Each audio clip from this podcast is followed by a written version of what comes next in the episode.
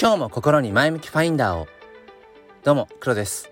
今日は11月の8日火曜日朝の6時20分です。ちょっと寝坊しましたね。うんなんか疲れが溜まっているというところで。あの、まあ、若干雑談なんですけどこのスタイフにまつわるところであの告知機能っていうのがねあのまあ、まあ、最近って話じゃないけどもできてでそれをまあ皆さん使ってると思うんですけどあのちょいちょいツイッターっぽいっていう。なんか写真と一言コメントみたいな感じであの告知というよりも、うん、なんかそのスタイフの告知欄があのツイッター化している、うん、これ多分感じてるんじゃないかなと思って、まあ、別にそれがいい悪いって話じゃないんですけれども、うん、最近そんなことを感じるよ。でついつい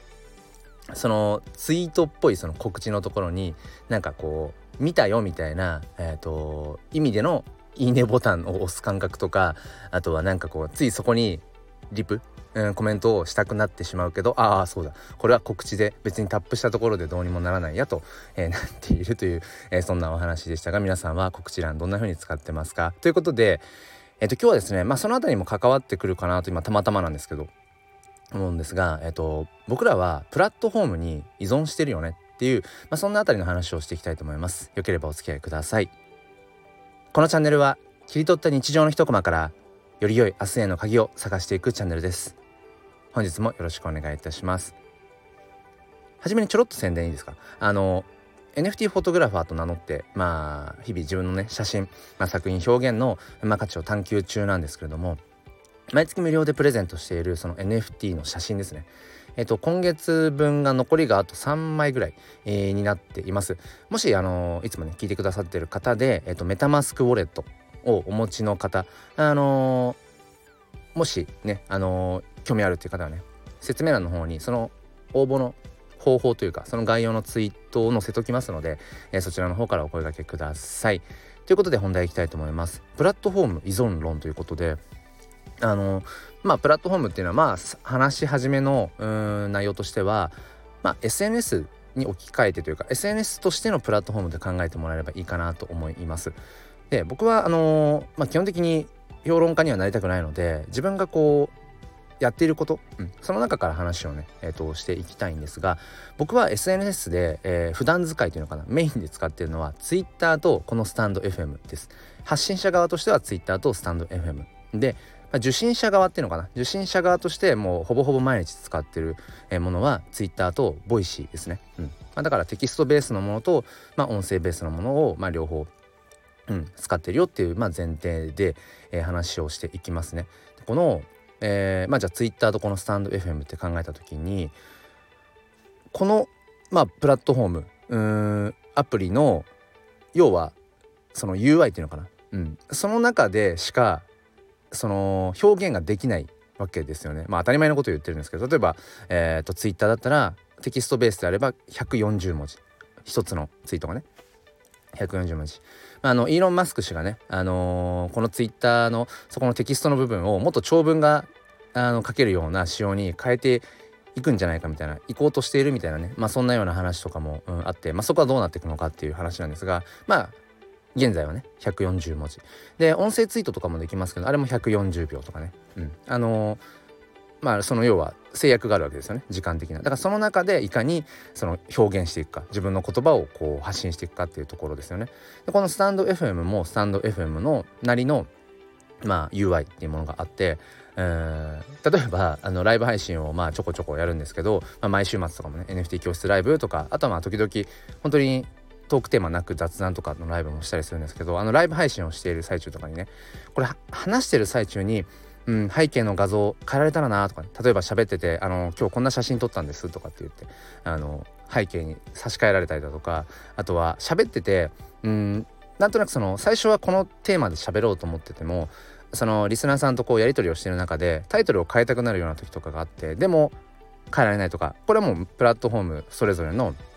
UI の問題ですよねだからそういった、まあ、要は限られた条件の中で、えー、僕らは日々何かこうそれをまあ使ってるわけですよね。まあ、すごく当たり前の話なんだけどって考えた時にこのプラットフォームって何かっていうと結局まあ環境ですよね。うん、でまあリアルな生活の中でも、うん、この環境の中決まった環境の中でそれぞれの人が生きていると思うんですね。その立地環境とかっていうのも言うかもしれない。うん、ともすると、えー、僕の場合はもうあの自分の家持ち家があってで妻がいて娘がいてっていうこれもこの環境ですよね。うん、そのまあ、制約っていうとちょっとネガティブなイメージがあるけどそういう条件のもとで、まあ、条件って言った方がいいかな。条件のもとで僕は、えー、生活をしているわけで。だからその持ち家で、えーと妻と娘がいてっていう条件を取っ払って行動することっていうのは基本できないわけじゃないですか。うん、突然じゃあ明日、あのー、イギリスに行くって言った時に えじゃあ、あのー、家どうすんの？うん妻と娘どうすんのみたいな話になるわけで、うん、これはもうかなり極端な例えですけどね。だから結局その環境に僕らっていうのは依存していてその環境を飛び越えてのアクションっていうのは基本まあしえないわけですよね。うん、それがその道徳的にどうかとかモラル的にどうかとか、まあ、そのそういった話はあるかもしれないけど基本的には日常で考えたらその、うん、決まった環境の中でいかに、うん、行動するかっていうのを僕らは選択をしていると思うんですよね。これって、えーと要は敷かれたレールの上をどう走るかみたいな問題でそのプラットフォームとかこの環境っていうのはこのレールで例えるのであればこのレールの上を走っている僕ら、えー、列車っていうのはこのレールの方向とかレールの幅とかを無視して、えー、進めないわけですよね。まあ、時としてそのレール側ですねプラットフォーム側を新たに構築していく、うん、人たちっていうのも、あのー、世の中にはいるしこれまでのね、あのー、人類史の中にもそういう人たちっていうのはパイオニアっていうのはいたんだけれどもそういう人は本当に少数ですね。ごくわずかですね。ほとんどの人は、えー、基本的にその敷かれたレール、うん、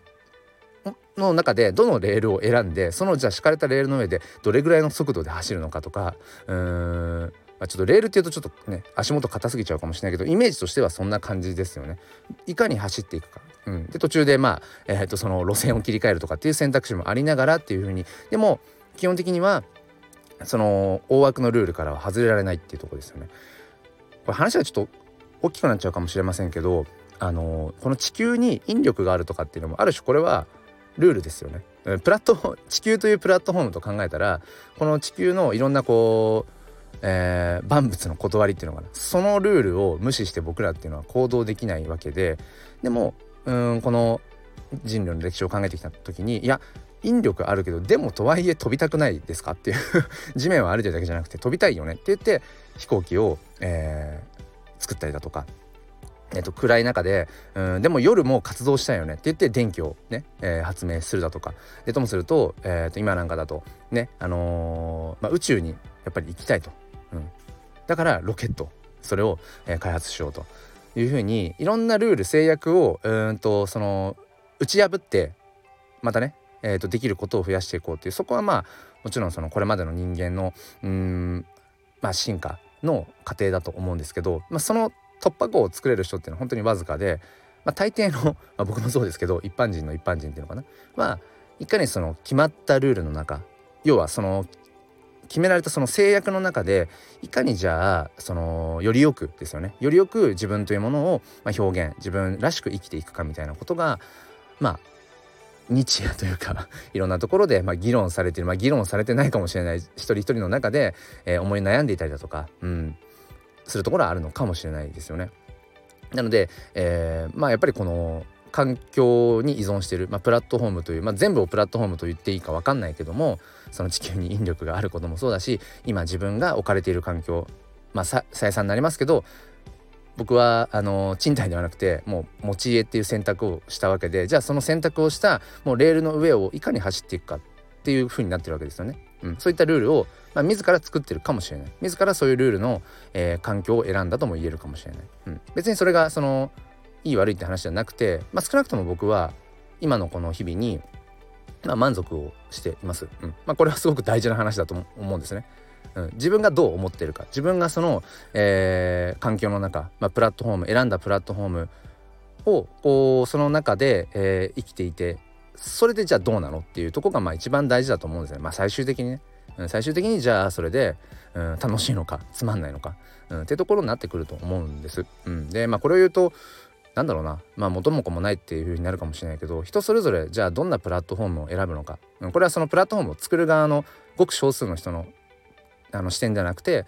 えーと、受け身側のねプラットフォームというかそのさまざまな条件うんルールっていうのをまあ享受するしかない側の、うん、基本的な視点なんですけど